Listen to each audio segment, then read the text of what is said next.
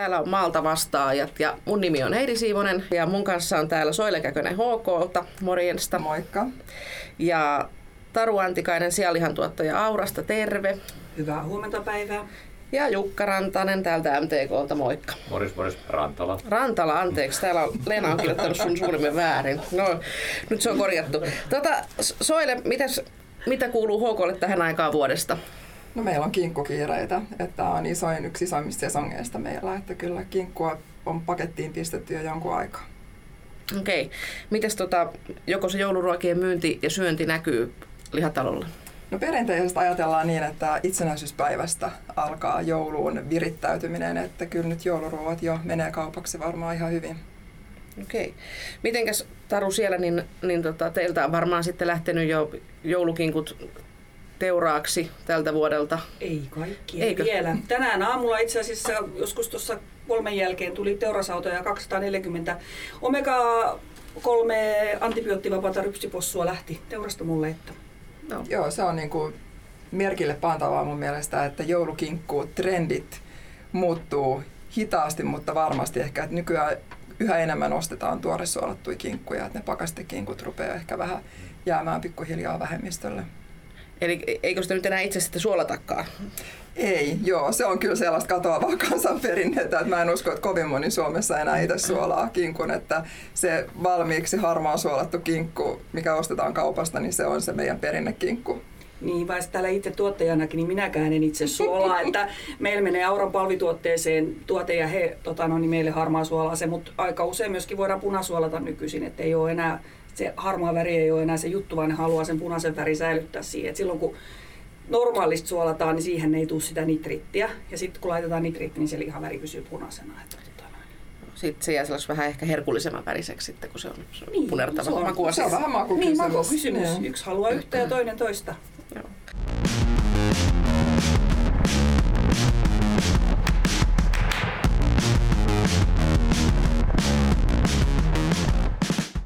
Soileta täytyy kysyä sen verran, että tässä viime viikolla luettiin lehdistäkin vähän tämmöistä ikävämpää uutisointia. MTK totta kai nousi kovasti takajaloilleen, kun HK oli vastannut tähän Vantaan tarjouskauppaan ulkomaisella lihalla. Niin, niin tota, toki tässä sitten on myös niin kuin Vantaalla Vantaan, Vantaan kaupunkia kohtaan voidaan nostaa vähän syyttävää sormea, koska kuitenkin on niin kuin hallitus tehnyt kesäkuussa tämän periaatepäätöksen vuonna 2016, että julkisissa elintarvike- ja ruokapalveluhankinnoissa käytettäisiin jatkossa vain vastuulliset tuotettuja tuotteita, niin mitä tässä Soili on tapahtunut? No mä en yksityiskohtia tunne, mutta että hankintasopimuksethan tehdään tai hankintapyydöt tehdään sillä tavalla, että ne on avoimia kaikille. Eli ne ei ole pelkästään suomalaisille yrityksille esimerkiksi. Ja sitten vielä, että tota, kun me olemme kaikki yhtä iloista EUta, niin tämmöiset kotimaisuus- tai suomalaisuuskriteerit on poissuljettu, että niitä ei saa sinne sopimuspyyntöihin laittaa. Ja niitä pystytään kiertämään sillä tavalla, että laitettaisiin just tällaisia vastuullisuuskriteereitä sit sinne jossa Suomi voittaa aina niin kuin 6-0 muut maat, koska meillä on niin hyvin vastuullisesti tuotettua lihaa, mutta että mä en tunne nyt tämän sopimuksen niin kuin niitä kriteereitä, että mitä siellä oli, mutta ilmeisesti siellä ei niitä vastuullisuuskriteereitä sit ollut nostettu riittäväksi, riittävästi. Eli vain hinta on ratkaissut ilmeisesti Joo. tässä tapauksessa. Niin tosiaan siinähän oli kyseessä sekä possu, nautaa, että tota broileria. Ja OKllahan on periaatepäätös, että aina ensiksi myydään kotimaista lihaa, sen jälkeen niin sanottua konsernilihaa, ja sitten jos tarjouspyyntö niin vaatii, niin sitten ostetaan se liha halvimmalla sieltä, mistä saadaan. Ja tässä tapauksessa, kun hinta lähdetään edellä, niin ei ole mitään muuta vaihtoehtoa.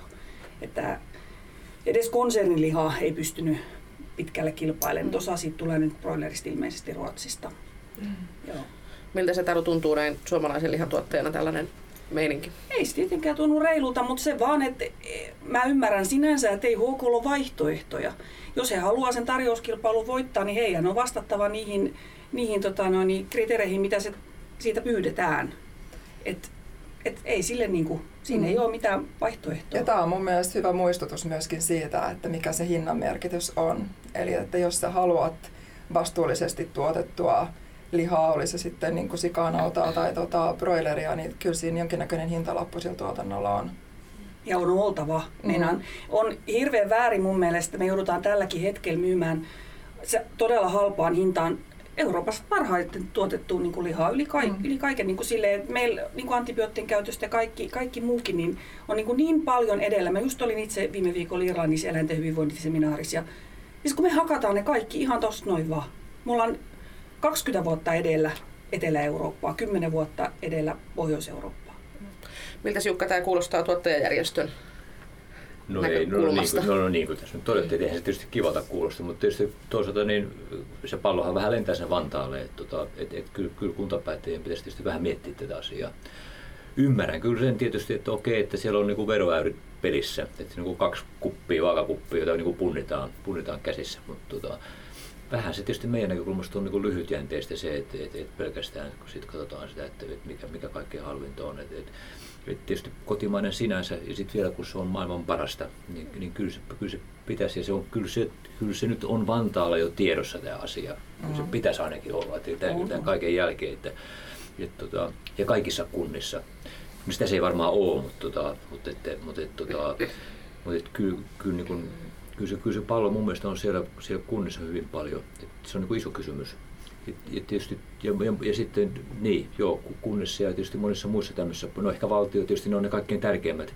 Eihän me tietysti yksityisten niin kuin perään voida katsoa. Et siihen, siihen vaan sitten tota, auttaa se, että me kerrotaan se meidän tarina mahdollisimman hyvin ja saadaan se niin kuin läpi se juttu me ollaan ainakin Aurassa ihan tuottajajärjestönä yritetty lopata niin kuin kuntaa, käyty pari kertaa siellä oikein esittelemässä lähiruokaa ja kaikkea muuta ja kerrottu, että miten tämä voidaan tehdä. Mutta Auras kävi nyt sitten sillä lailla, että ne riittyisi Turkuun tässä suurempaan tämmöisen arkean renkiin. Ja arkea luojan kiitos on ollut suht koht vastuullinen, että et niillä on aika paljon suomalaisia tuotteita. Lihas ei kyllä olla niin paljon kuin kasvispuolella, mutta kuitenkin. Et heillä ainakin pyritään siihen asiaan.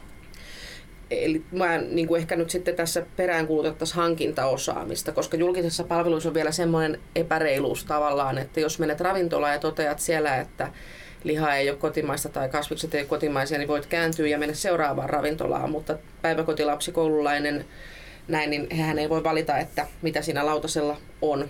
Eli kyllä katse niin kuin kääntyy myös sinne kuntapäättäjiin.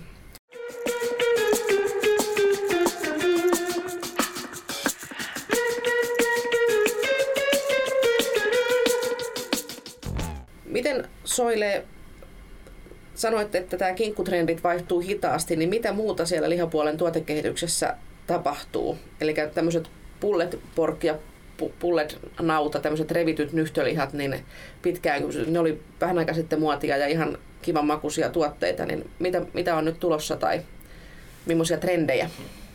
No kauhean tarkasti mä en tietenkään paljasta, että mit, mitä meiltä on tulossa, mutta kyllä me... Kyllä, me tota... kyllä se meille, ei meitä kukaan kuuntele. ihan, ihan keskenään, me, keskenään me puhutaan. Mutta joo, kyllä me kuluttajatrendejä seurataan hyvinkin tarkasti ja tota, pyritään vastaamaan niin kuluttajien toiveisiin. Se, miten hyvin me siinä onnistutaan, niin se sitten tota, niin joskus vähän paremmin ja joskus vähän huonommin, mutta tota, kyllä yksi ihan selkeästi näkyvä trendi on terveellisyys Eli tota, niin, terveysasioihin kiinnitetään huomiota, mutta se on mun mielestä hauska se, miten terveellisyyden käsite niin kuin, muuttuu koko ajan. Et, tota, et mä itse niin ravitsemusihmisenä mietin sitä, että se on sitä suolaa, rasvan laatua, näitä kansanterveyteen vaikuttavia asioita. Mutta kuluttajalle se on monta kertaa, se on luonnollisuutta, se on lisäainettomuutta tai jotain ihan muuta kuin mitä mä itse välttämättä mietin sitä terveellisyyden kautta, mutta terveellisyys, miten se nyt kunkin itse kokee, niin tota, se on ihan selkeästi, että terveellisyyttä halutaan. Sitten se on, että, että pienet taloudethan lisääntyy koko ajan, eli tota, sitä pakkauskokoa mietitään myöskin, että enää ei niin kuin mitään kilon paketteja välttämättä sieltä, sieltä kaupan hyllyltä niin kuin haluta ostaa, että tota, koska on, on niin kuin yhden ja kahden hengen talouksia koko ajan yhä enemmän. Et ne on niinku sellaisia. Sitten niinku pakkaukset yleensäkin niinku kehittyy, eli pakkauksissa informaatio, pakkauksen helppous. Ihmiset haluaa koko aika vähemmän tiskiä, halutaan vähemmän sotkua, halutaan selvitä tota helpommin, mutta silti halutaan se itse, itse tehdyn tuntu. Eli tässä on niinku hirveän monta kulmaa, mihin tota pyritään vastaamaan, mutta että, et ne on semmoisia isoja kysymyksiä tai isoja toiveita, mitä ihan kuluttajilla tällä hetkellä on. Kerro nyt jotain, mitä keväällä on tulossa? Täältä ei pääse pois ennen kuin kertoo jotain. Minkä tyyppistä? No helppo, arkea, sitä arkea helpottavaa ehkä, just semmoista niin kuin uusia makuja. Ne on nyt on aina semmoisia, mitä uusia makuja haetaan, mutta ehkä uusia maustamistapoja silti, että marinaarit rupeaa olemaan ehkä vähän tota, kans semmoista, mitkä niinku siirtyy syrjään, että ihmiset, ei, ihmiset haluaa nähdä sen lihan kuitenkin, että, että se ei niinku lillu missäkään missään tota, no, marinaarisoossissa. Että uusia tapoja maustaa, että ne on ainakin mitä on tulossa. Miten tota, sitten lihan kulutus, kun sitä niin kuin aina, aina tota, kovasti toitotetaan, että oli lihaton lokakuu ja kasviksi pitäisi syödä enemmän ja ihmiset toteaa, että, että kyllä minä syön kasvispainotteisesti, mutta sitten kuitenkin niin tilastokäppyrät näyttää ihan muuta. Mitä Jukka? Niin, näinhän se on. Siis tietysti broilerin kulutus on kovassa kasvussa. Nyt meillä on sellainen vaihe, että siellä lihan kulutus jonkin verran laskee. Se on tietysti hyvä kysymys, että johtuuko se nyt sitten siitä, että meidän tuotanto on laskussa. Siis molemmat tuotanto meidän laskee joka tapauksessa ja kulutus näyttää laskevan sen, sen siinä, siinä ohessa sen, sen muutaman prosentin. Me tässä on, tällä vuonna tulossa jotain 3 prosenttia, ensi vuonna ehkä 2 prosentin luokkaa possussa. Broilerihan menee koko ajan eteenpäin, että meidän kokonaislihan kulutus ei, ei, ei ole vähentynyt, vaan se itse asiassa on lisääntynyt. Lisääntynyt. Että, tota, me syödään enemmän kuin koskaan. Että, tota, sillä se tietysti on, mutta se on mun näkökulmasta osa sitä terveellistä seka, sekasyömistä, mitä, mitä suurin osa suomalaisista tekee. Niin, se on sen takiakin ehkä tilastot näyttää, että sian lihan tuotanto on vähentynyt, koska HK teki tietoisen päätöksen vähentää emakkomäärää viime vuonna 1500. Jos emakkokohden nykyisin keskiarvo Suomessa kaiken kaikkiaan 27 porsasta per emakko, niin sehän määrä tarkoittaa jo huomattavaa vähennystä, mutta nythän se on purettu ja emakkomäärät on taas nousussa. Et nyt kun HKkin sai viennin auki, niin tuotantomäärät saattaa nousta, mutta se, mitä täällä Suomessa kulutetaan, niin se saattaa kyllä pysyä sitten ennallaan, mutta vientiin menee yhä enemmän. Kyllä. Mitenkä se lihan vienti, Taru mainitsi siitä jo, niin nyt on ollut näitä uutisointeja siitä, että on saatu isoja vientiavauksia, niin mihinkä tota, vientiä meillä nyt on ja miltä näyttää niin kuin nämä näkymät ja onko tämä vienti näkynyt tuottajahinnoissa? tuottajahinnoista mä voin tietenkin sanoa sen verran, että on näkynyt. Et jos lähtee tämän vuoden alusta, niin semmoinen 7-8 senttiä on jo noussut ja varmaan trendi vielä hiukan jatkuu ensi vuoden alussakin. Et tota, mitä mä tiedän, mihin viedään, niin ainakin Uuteen-Seelantiin, Japaniin, Kiinaan, Hongkongiin, Makaoon, no ne on periaatteessa mm-hmm. osa, osa periaatteessa Kiinaa, ja Etelä-Koreaan ilmeisesti. Joo, Aasia on niin kuin aika, niin. aika tuota tapetilla viennin suhteen. Ja nyt haetaan nimenomaan, nimenomaan sellaista niin kuin lisäarvovientiä sinne, että ei pelkästään sellaisia ruhonosia, mitä Suomessa ei perinteisesti ole syöty. Niin, ja niin, Soida viedäänkö sinne siis niin kuin valmista ruokaa, ruhonosia, minkä tyyppistä viedään esimerkiksi Aasia Kiina, mitä, mitä he haluavat meiltä ostaa? No, tavoitteena on se, että sinne vietäisiin niin kuin valmista, siis mä en tarkoita nyt välttämättä lihavalmisteita, että niin kuin makkaroita tai tällaisia, vaan sitten niin kuin ihan valmiiksi niin kuin leikattua jotain ulkofilettä tai tällaista. Esimerkiksi yksi hyvä esimerkki on tällä hetkellä meidän Hongkongin rypsiporsas tai omega, omega-3 porsas vienti, joka on niin kuin todella, todella niin kuin premium-tuotteena viedään sinne. Taikka Japaniin viedään myöskin tota, japanilaiset on ehkä maailman kriittisempiä porsaanlihan laadun suhteen. Esimerkiksi, että siellä, siellä syödään porsaanlihaa niin kuin sushi-tyyppisesti raakana. Ja voi kuvitella hyvin, että siinä täytyy niin kuin laatu olla kunnossa ennen kuin, ennen kuin sitä ruvetaan popsimaan. Ja suomalainen porsaanliha on yksi sellaista, mikä sinne niin kuin mm. Ja se on just sen takia, että meillä ei ole salmonellaa, meillä ei ole ruhastrikiniä. Se on niinku sellaista, että sitä ei ole pakko kypsentää. Niin kuin tämä meiltä lähtevä, Hongkongin lähtevä liha, niin sitä ei ole pakko kypsentää puhut, niinku valmiiksi asti, vaan se voidaan jättää vähän pinkiksi. Ja se on semmoinen, mistä asialaiset pitää. Se jättää siihen lihaan enemmän makua, se on niinku murempaa, pehmeämpää ja kaikkea muuta sellaista. Ja jos mä oon oikein ymmärtänyt, niin myös Etelä-Afrikka on nyt sitten semmoinen maa, yritetään, yritetään saada vietti markkinoita auki. Huikeeta, siis Tarun possut näkee enemmän maailmaa kuin minä. Miltä, miltä Jukka tämä kuulostaa? Ihan hyvältä possujen näkökulmasta. Sun pitäisi olla rupea matkustamaan enemmän kuin samartaa. sitten, sitten, vientihän jakaantuu karkeasti ottaen sillä tilastojen mukaan, niin että kyllä me eniten viedään Viroon ja Ruotsiin sattuneista syistä, siis noin kuin tilastollisesti. Sitten on nämä maat, niin tässä tuli nämä kauko, kaukomaat. Muualla Eurooppaan me ei oikein saada, sillä menee, menee nämä kaukomaat on tärkeitä. Kiinahan on sinne myös hyvä mikä nyt on viety tässä puoli vuotta, että, että, että sinne menee kaikki, sinne menee se koko ruoho leikattuna. Ja tosi tarkkaan sielläkin on, että se kaikki pitää tota olla, possun pään pitää pysyä pystyssä pöydällä, että se ei saa lähteä kaatuun siellä tämmöistä muuta herkullisia yksityiskohtia. Niin kuin Japani, Japanin kylki, kylki tota, palojen leikkuu metodit on niin millimetrin tarkkuudella määritelty, että ne on tota, tosi, tosi tarkkoja. uusi on hyvä esimerkki siitä, että kun Suomi on PRS-vapaa, niin, niin siellä on ollut tosi tiukkaa. Nyt se on joutunut jonkun verran tosiaan löysentää sitä, mutta tämä tauti on semmoinen, kun mulla on suurin ainoa maailman maa, joka on vapaa siitä, niin me pystytään uuteen saantiin viemään. Nyt ne tosiaan on joutunut pikkasen löysäämään sitä omaa vientiä. No, tässä on mun mielestä hyvä muistaa, sit että joku voi kauhistella nyt ja kuunnella, että herra jesta, että nyt niin viedään lihaa ympäri maapalloa ja kuinka vastuullista se sitten on. Mutta että mä näen ja me ehkä alana nähdään se kuitenkin, että Suomessa tämä lihantuotanto on kuitenkin niin hyvissä kantimissa niin kuin muuhun maailmaan verrattuna, että jos jostain lihaa kannattaa maailmalle viedä, niin se on kyllä täällä Suomesta.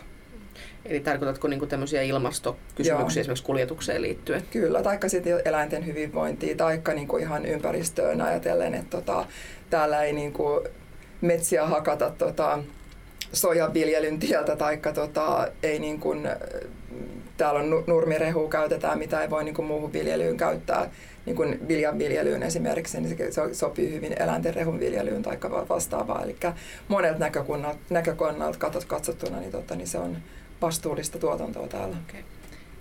Ja se, mikä on semmoinen, mikä tuossa asiaviennissä on se hyvä pointti, on se, että ne haluaa ostaa kaikki ne osat, mitä meille ei hyödynnetä mitenkään. Meillä on ehjät saparot, ne haluaa ne kaikki.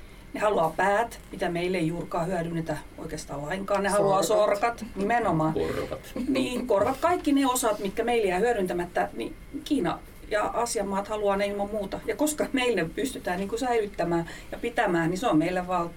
Mm. Ja sitten toinen tästä Viron viennistä, niin siellä on se afrikkalainen sikarutto jyllännyt niin pahasti, että tota, heillä on iso vaje. Niin on ihan niin kuin loogista, järkevää ja helppoa viedä sinne, koska esimerkiksi HK siellä on oma teurastamo, niin sinne syötetään jatkuvasti sitten. Ja kyllähän siis elintarvikemarkkinat on kotimarkkinoita siis noin laajasti ottaen, että vientihän aika, aika vähän sitä liha, sijassa, sijalihassakin nimenomaan, joka, tota, jos tässä nyt enemmän käsitellään, niin niin sehän on 10 prossaa, e, no EU vie vähän enemmän kuin 10 prossaa sit koko tuotannosta, koko EU-alue. Me ollaan ylivoimaisesti suurin maailman, maailman niin sianlihan viejä. Kiina taas on se suurin kuluttaja, kun ne syö puolet maailman sianlihasta, että sehän on huikea markkina, että se on sellainen molokin kita, johon tosiaan paljon menee lihaa. Että se karkeasti ottaa se. Ja sitten kun ihmiset kuvittelee sitä, että se Kiina olisi jotenkin niin autuaksi tekevä tai sillä, mutta vaikka se on, se on maailman suuri sihlelihan tuottaja ja se on myöskin omavarainen, että se täytyy myöntää ja sanoa, että eihän siellä niitä markkinoita niin kuin loputtomiin ole, mutta tällaiselle premium-lihalle, koska siellä ne lihaskandaalit ja muut on ollut, niin kuin, että ne ei enää luota siihen tavaraan, mitä oma maa tuottaa. Ja sitten kun ne ikä, tai se, siellä on vaurastumista tapahtunut, niillä on jo varaa joillain maksaa siitä, niin ne haluaa suomalaista puhdasta premium lihaa ne on valmiit siitä maksamaan toisin kuin suomalaiset. Toki me otamme tämän, tämän ilolla vastaan ja mun mielestä se on hienoa, että näitä on näitä vientiponnisteluita niin kuin jaksettu tehdä ja te, tehty, että kyllä se niin kuin toivottavasti palkitsee ja just niin kuin sanoit, niin on hinnassa jo pikkusen näkynyt.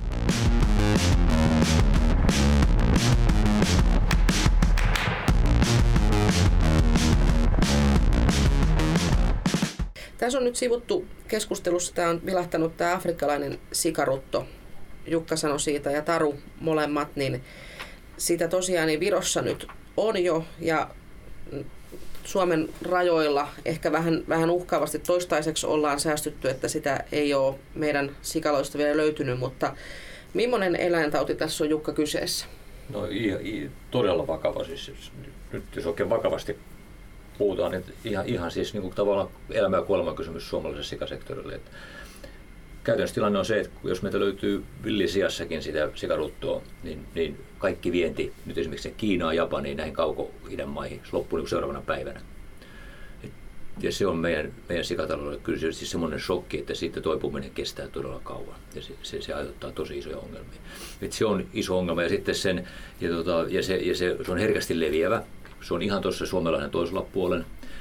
Niin, niin, ja, ja, sitten sitä Venäjällä myös, ei onneksi Pietarin tällä puolella, mutta se on Pietarin tuolla puolen ne keisit, niin, tota, niin se, se, leviää tosi herkästi. Ja sitten siinä on tämmöinen ihmisfaktori olemassa, että, että ihminen on, on yksi levittäjä siinä.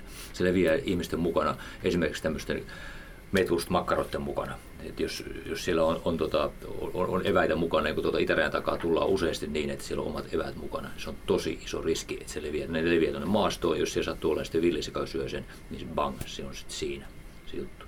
Meidän sikalat sinänsä, niiden bioturvallisuus on erittäin korkealla tasolla, että, että, se, että se sitä kautta mennään, menee, menee niin suoraan sinne, niin mä luulen, että, että se, se, se, se niin kuin on, on niin kuin aika, aika vähäinen sitten kumminkin, mutta että, tämä tavallaan sitä, että se tulee Virosta tai Venäjältä ihmisten mukana, niin se on se iso riski. Tietysti sieltä tulee myös näitä villesikoja tuota rajan yli. Sehän on tavallaan täysin niin kuin, ikään kuin hallitsematonta. Että me ei koskaan tiedetä, että tuleeko se yksilö sieltä, jolla on sitten se tauti.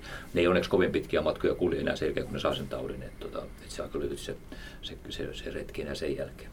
Miten Taru sikayrittäjän korvaan kuulostaa? Siinä Jukka on ihan oikeassa, että ihminen on se suurin riski. Luojan kiitos Venäjän rajan takana tuossa meillä on sellainen pieni, pieni mies, mikä on tehnyt suunnaton työtä siellä, mikä on saatu, niin kuin, ettei tuossa Pietarin tällä puolella kauheasti sikaruttoa löydy.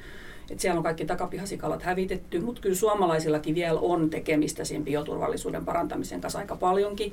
Ja sitä on nyt jo aloitettiin, sikayrittäjät aloitti tällaisen luentosarjan viime vuonna ja nyt ensi vuonna se BioCheck tullaan varmaan tekemään kaikille tiloille eli tämmöinen bioturvallisuuskartoitus, jossa katsotaan, mitä milläkin tilalla on niin kuin parantamisen paikkaa ja kaikkea. Et siihen kiinnitetään hirveästi huomioon.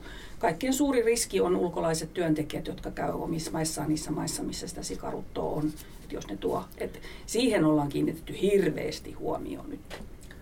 Villisikatarhat on siis aivan eri, siis puhutaan, puhutaan villisikatarhosta, niin kyllähän se, se, me ei tiedetä ihan tarkkaan. Meillä on, meillä on toista villisikatarhaa missä kunnossa niiden tarha, tar, aitaukset on, miten niitä eläimiä pidetään. Sitä, siitä ei oikein viranomaisella tarkkaan olla tiedossa. Ja ne rinnastetaan tavallisesti tavanomaisiin sikaloihin. Et ne on niitä meidän takapihan sikaloita, jotka on tosi iso riski tälle koko, koko, koko alalle. Että, et siellä, siellä pitää kyllä tapahtua tosi paljon niin kuin, niin kuin ryhdistäytymistä siis tässä suhteessa, kun ottaa huomioon, että minkälaisessa riskissä me tällä hetkellä Miten mä, soille, niin, teollisuuden kannalta?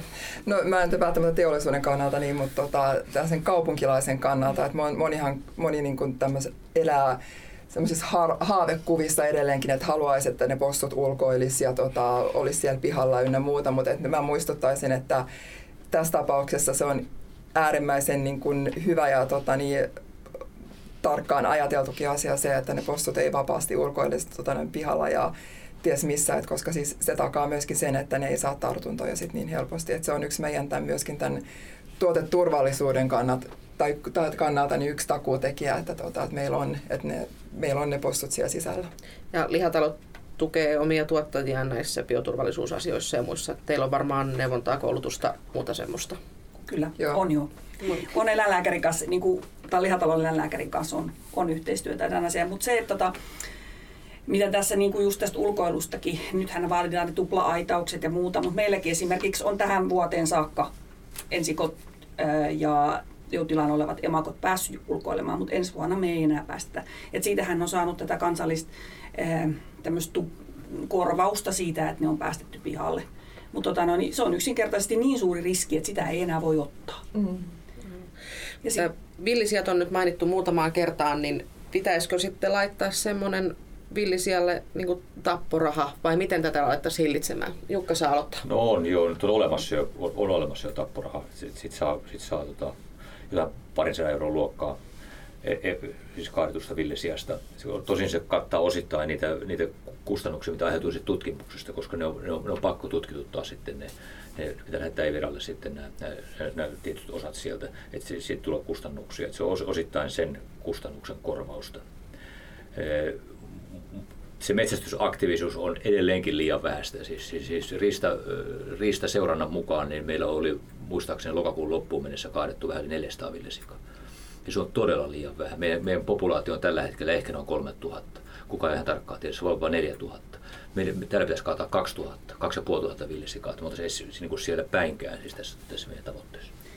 Niin, se on tosiaan, koska se on hirveästi nopeasti lisääntyvä eläin, että se niin kuin tuplaa kantansa per vuosi, jos ei niitä niin kuin, kaadeta. Mutta se, mistä mulla olisi, niin kuin, että jos niin metsästäjätkin tätä kuuntelisi, niin voisi ottaa esimerkkiä Vakka-Suomesta. Vakka-Suomessa on 18 metsästysseuraa, lyöneet hynttynsä yhteen pelkä, pelkästään villisian metsästämisen takia, koska villisika liikkuu pitkiä matkoja hirveällä vauhdilla. Se voi juosta jopa 5-60 kilsaa tunnissa. E, et jos se niin kuin jossain alueella on, niin se on 10 kilometriä hetkessä painanut toiseen suuntaan ja silloin se voi olla jo toisen metsästysseuran alueella. Ja tällä systeemillä ne on saanut siellä kaadettua aika hyvin villisikaa, että siellä, siellä alueella se kanta saadaan pysymään, mutta se suurin ongelma on täällä itärajalla. Ja tota, no, niin ne tekee, mutta se, jos tämmöistä samanlaista yhteistyötä tehtäisiin niin kuin joka paikassa, että kun siinä tarvitaan iso määrä ihmisiä, kun villisika ei ole helppo metsästettävä. Et sillä on hirveän tarkka hajuaisti ja se on älykäs. Eli se ei, ei helposti tule enää semmoiseen paikkaan, missä se on kerran kokenut itse uhakutuksen. Siinä menee kuulemma monta viikkoa. Mä just viime viikolla juttelin yhden metsästäjän kanssa ja hän sanoi, että, että he on nyt jo alkaneet oppimaan niitä tapoja, millä sitä saadaan metsästettyä. Mutta siihen tarvitaan 4-50 miestä ja koira mielellään. mielellään niin kuin, ja, että yhteistyötä, sitä tarvitaan ja paljon. Joo, ja mä oon ymmärtänyt, että eikö se sika on muutenkin semmoinen, sehän on tämmöinen niin tonkii maata, että sit siitä tulee, niin kuin, että jos villisikapopulaatio lisääntyy, niin siitä tulee sitten niin kuin satovahinkoa muutenkin jo pelloille. Ihan mahdottomat vahingot jo, jo keittiökasvimaille, joka paikkaa siis tulee ihan valtava, valtava ongelma. Ja just tuolla Varsinais-Suomen suunnassa, mikä on, on kohtuullisesti luonnollista niin kuin asuinaluetta sille villisialle, joka se ei siellä vielä ole, mutta sinne kun se pääsee, niin sitä ei siitä oikeastaan pois sitten saada. Se, se on tosi et, siellä on nyt jo näkynyt mansikkaviljelmillä ja perunaviljelmillä, et on, on, ja sitten kun sen sorkan jälki on kuulemma tar- aika paljon samannäköinen kuin peuralla, niin aluksi ne ei osannut ymmärtääkään, ennen kuin he riistakameroihin rupesi tulemaan. Et se, heillä on nyt sinne asennettu kriittisiin paikkoihin krista, kristakameroita ja peurojen ruokintapaikoille joka paikkaan, niin se pystytään katsoa, että kuinka paljon niitä on, missä päin niitä on ja mihin tarvii mennä metsästä. Mm. Aivan.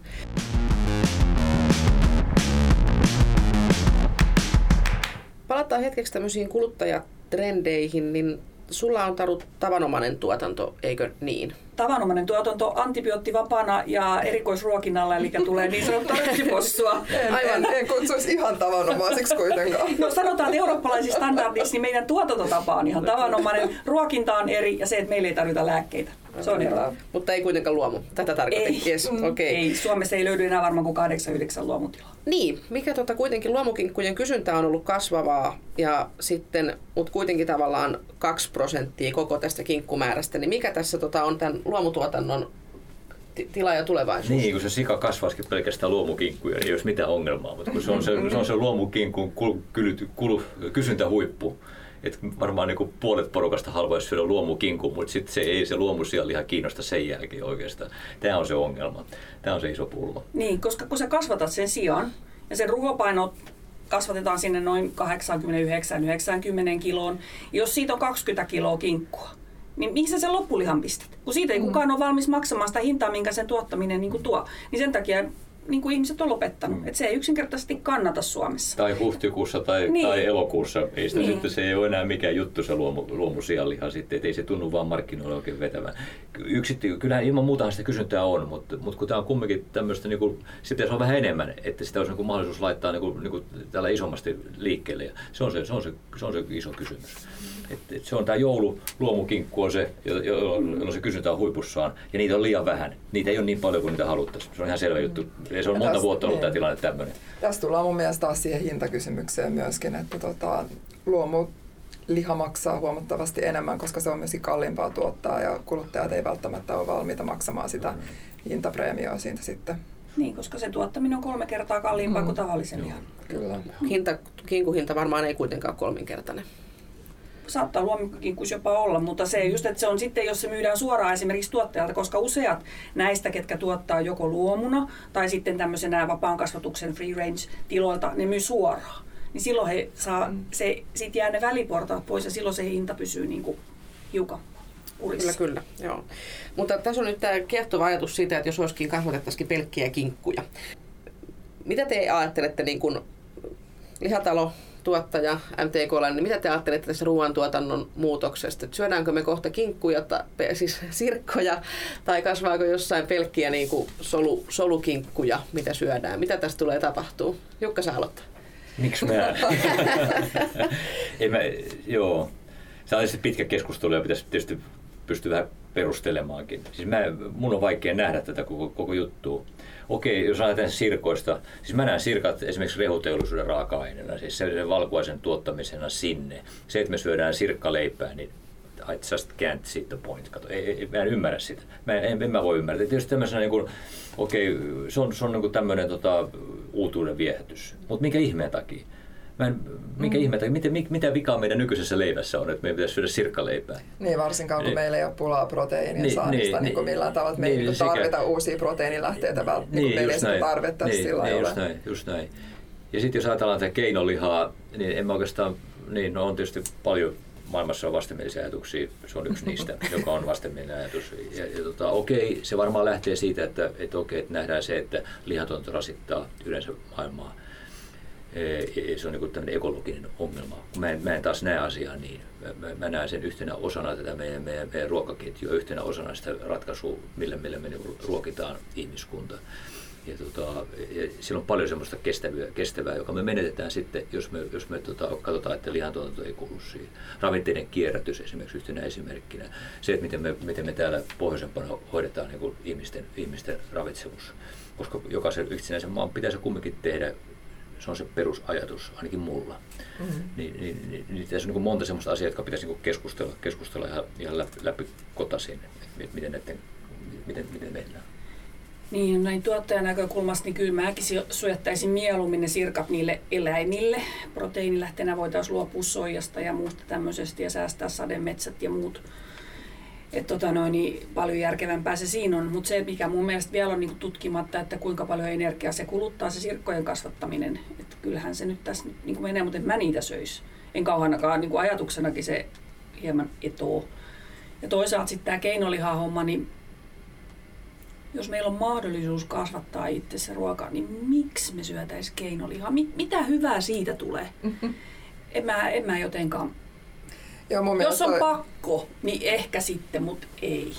Joo, mun mielestä on ihan hyvä toi Tarun pointti, että, tota, että me kauhean helposti kuvitellaan, että, että jos lihantuotanto loppuu, niin silloin kaikki niin kun päästöt nollautuu tai kaikki ympäristövaikutukset nollautuu, eikä ajatella sitä, että joka ikisellä toimenpiteellä, mitä me tänä päivänä maailmassa tehdään, niin sillä on jonkinnäköinen hiilijalanjälki ja sillä on jonkinnäköinen vastuullisuuskuorma. Eli ne, ne ei niin kuin mitenkään nollaudu, ja niin kuin Taru totesi, niin sirkoista ja tota, keinolihasta niin kuin tällaisia laskelmia. Ja jos se olisi niin kuin oikeasti niin kuin volyymi, volyymituotantoa, niin, tota, niin tällaisia arviointeja ei ole vielä tehty, eli ei me tiedetä mitä se on. Ja, ja tota, mä suhtaudun uteliaisuudella sekä sirkkoihin että keinolihaan, että haluan, haluan ihan nähdä, että mihin se on kehittymässä, mutta mä en välttämättä usko, että se on niin ihan lähitulevaisuutta. Että ihminen kaipaa teknologiaa ihan hirveästi ja ihminen ihannoi tänä päivänä teknologiaa. Me halutaan, että meillä on kännyköissä uusimmat vempaimet ja viimeistä huutoa, kaikki, kaikki tällainen, mutta että lautaselle jostain syystä sitä teknologiaa ei vielä toistaiseksi ainakaan haluta. Että se keinoliha on niin, kuin niin keinotekoista, että mä en usko, että kuluttaja sitä välttämättä ihan heti huomenna hyväksymässä. Niin, ruoka on sillä että sitä syödään kaikilla aisteilla. Silmillä, haistamalla, maistamalla. Ja jos millä ihmeellä siihen keinolihan saa taas sen maku ja kaikki muu semmoinen, mikä on niin kuin siinä ruoan laittamisessa. Kun meiltä on Suomessa niin kuin, ei ole pulaa vedestä eikä ole pulaa mistään. Meillä tuotetaan vastuullisesti ja meillä ei käytetä lääkkeitä. Meidän tautitilanne on tosi loistava. Niin en mä ainakaan näe, miksi meidän pitäisi. Mm-hmm. Mun mielestä jotenkin se, mitä Jukkakin sanoi tuossa, että järkeenkäypää voisi olla se sellainen kuin esimerkiksi niin kuin tyhjäksi jääneitä maatilakiinteistöjä. Että sen sijaan, että me tosiaan tuota sitä soijaa eläinten rehuksi, mm. niin siellä olisi tätä kotimaista sirkkatuotantoa rehuksi. Mm. Se voisi olla semmoinen, mikä jotenkin menisi niin kuin sujuvasti tässä niin järkeen ja jakeluun. Mutta sen, sen näkee sitten, mitä tapahtuu. Siinä, joo, sitähän on jonkin verran viriteltykin. Niinhän ne käytännön ongelmat, mitä tässä mainittiinkin jo, niin esimerkiksi se, että miten ne pärjää talvella, koska ne ei tuota lämpöä. Ja näissä meidän olosuhteissa niin se, se, se lämmön tarve on aika iso, että miten se niin hoidetaan. Mutta se tietysti on käytännön kysymys, joka pitää ratkaista, että varmaan se on maalämpöä ja näin, siis mitä se sitten onkaan, mutta se on ihan huomattava juttu. Aivan. Tässä niin vitsaatiin tota, jossain lehtikirjoituksessa, että tulevaisuudessa onko meillä joulusirkka joulukin kunstia. En usko, no, että ihan, en, en, usko, että ihan niin kuin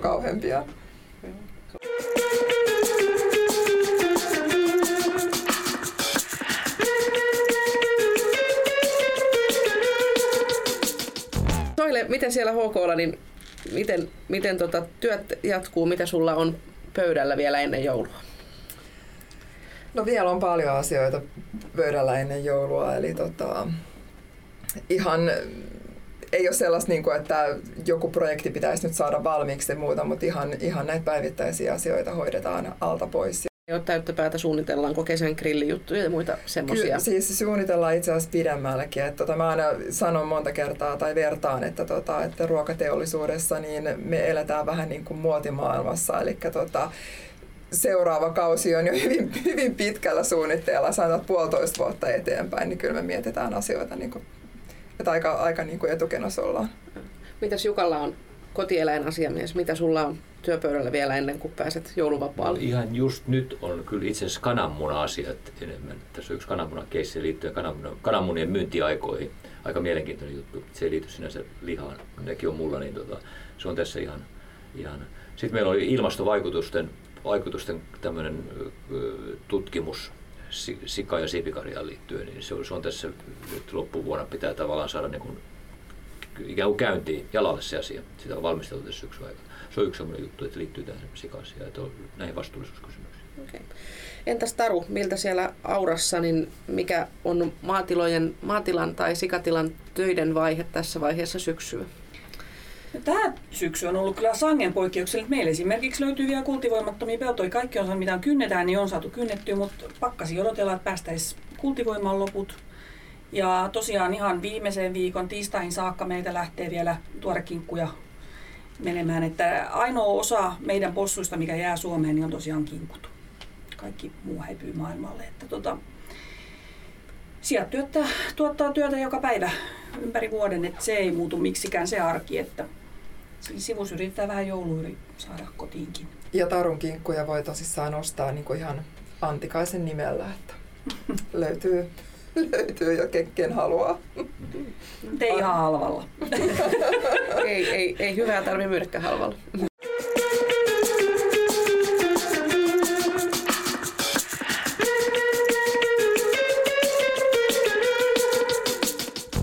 on joulunpyhät, uutta vuotta muuta, niin mitä te laitatte teidän omaan ruokapöytään? Mikä on, mikä on niin kuin se tota, juhlapöyt, juhla, juhlapyhien kattaus? Soile saa aloittaa.